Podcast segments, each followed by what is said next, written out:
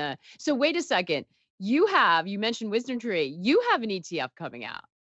Yes, I do. Thank you for mentioning it. Uh, uh, the 20th, we're going to be uh, is going to be the release date on the WisdomTree Bianco Total Return Fund. It is a fixed income ETF that is going to track my index that I've created, which is the Bianco Research Total Return Index. It is a broad based bond market index that we will tilt through the through our process of trying to weight it so it will outperform all of the other bond indices out there.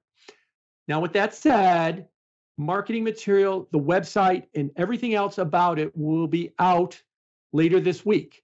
And right. early so next teaser. week. It's a teaser. Yes, early next week, I'll do some Twitter spaces and I'll have some more stuff about this. And the 20th is when it's going to be coming. So it is an alternative for people that have their money in the bond market.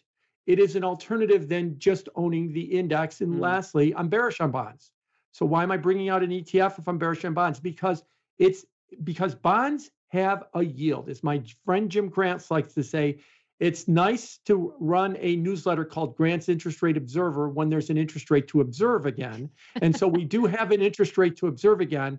That needs to be managed, that yield, that 5% yield needs to be managed so that you can preserve that yield and maybe get some capital gain on top of that. So that's why I believe that it is precisely because it is a bear market that the approach of my index trying to weight it and tilt it so that it will outperform the market is better. And WisdomTree's ETF will track that index.